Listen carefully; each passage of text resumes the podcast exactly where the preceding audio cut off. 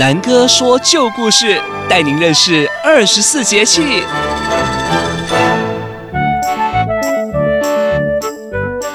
各位大朋友、小朋友好，大家有没有发现秋分之后啊，天气真的有一些凉意呢？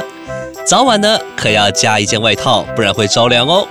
由此可见，华人的节气与智慧真的很准确呢。而过两天就是寒露啦。古人说：“九月节，露气寒冷，将凝结也。”这时候气温比白露的时候更低，露水也更多。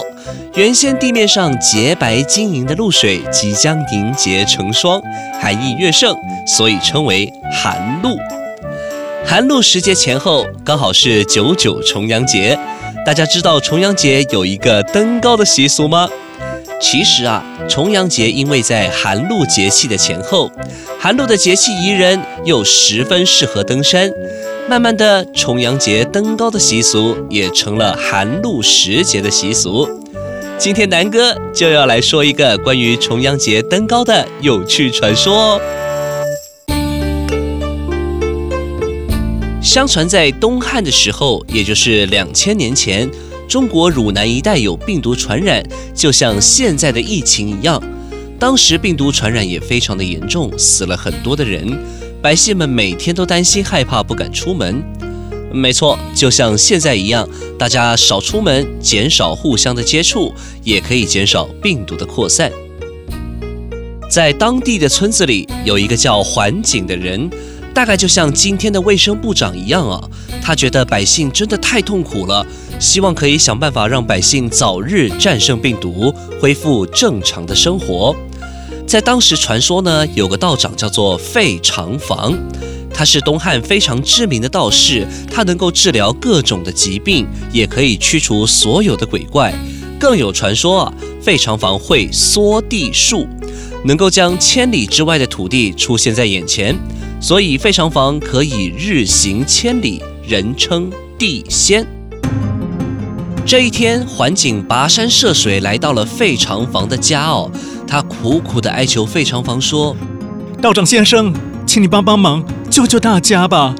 因为疫情的关系，全国停班停课，大家都不敢出门，也不敢出外工作，大家都快要受不了了。尤其那个隔壁的张太太呀、”每天被小孩子烦到快要崩溃了，每到煮饭的时间，就听到他在摔锅子。费长房是语重心长的回应：“这是千年少见的瘟疫，全世界都在与他作战。我算了算了，九月初九这一天，瘟魔又要害人。哎，你们要快点回去啊，准备对抗。什么？九月九号？那岂不是快到了吗？”我要怎么做才能够和瘟魔对抗呢？你先不要紧张嘛，听我的，准没错。你回去啊，告诉村子里面的人，酒后那天要离开家去登高，就是去爬山呐，往高处爬，这个爬越高越好。哎，并且要准备好茱萸，这个茱萸呢是一种红色的果实，具备有杀虫消毒、呃逐寒祛风的功能。把这茱萸装入红布袋，扎在胳膊上。然后到山上喝菊花酒，这样啊就能够战胜瘟魔。真的那么神奇吗？那我要赶快回去告诉大家，准备九月九号一起去登高。到了九月九日这一天，大伙儿们纷纷喊道：“风魔来了！风魔来了！”当时的河水汹涌澎湃，强大的台风来侵袭，路面淹水，风雨交加。因为村民们听了桓景的话，这几天呢，纷纷在家里酿制菊花酒。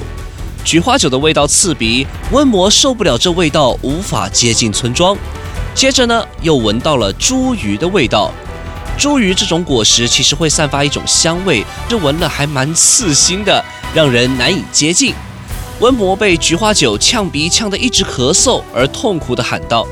这是什么味道啊！我快不能呼吸了。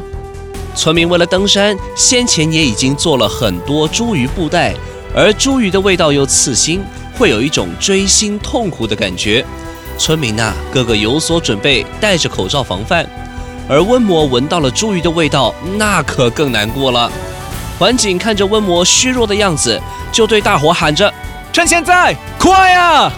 当下便带着大家挥剑斩瘟魔，终于把瘟魔给赶跑了。瘟魔不甘心的回头大喊：“你们给我记着，我明年一定再来的。I will be back。”哎呀，我说这瘟魔，哎，真是世界性的，对不对？这国际通用语言都会啊。来，大家合力战胜的瘟魔。傍晚呢，人们返回家园，看见家中小鸡、小狗、小牛、小羊等等的家禽家畜哦，都死掉了。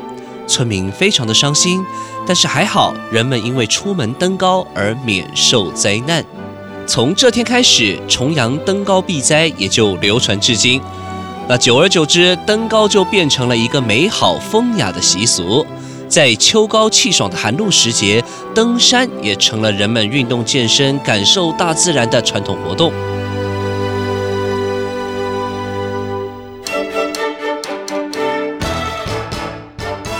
小朋友，农历九月九号称为九九重阳节，传统上啊，把一三五七九这些奇数都视为阳数，把二四六八则视为阴数。那么九呢，是这里面最大的阳数，因此也称为老阳，提醒为人子女者要孝顺及重视家中的高龄长辈，发扬我们传统孝道的美德，敬老尊贤。所以以长长久久两个九，取九九重阳，福寿绵延之意。今天南哥说故事就说到这里了。期待与我们的小朋友再一次相会，拜拜。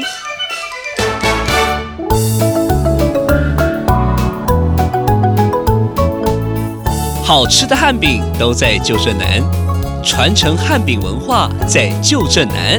以上节目由旧镇南汉饼文化馆与正声广播公司高雄台联合制播。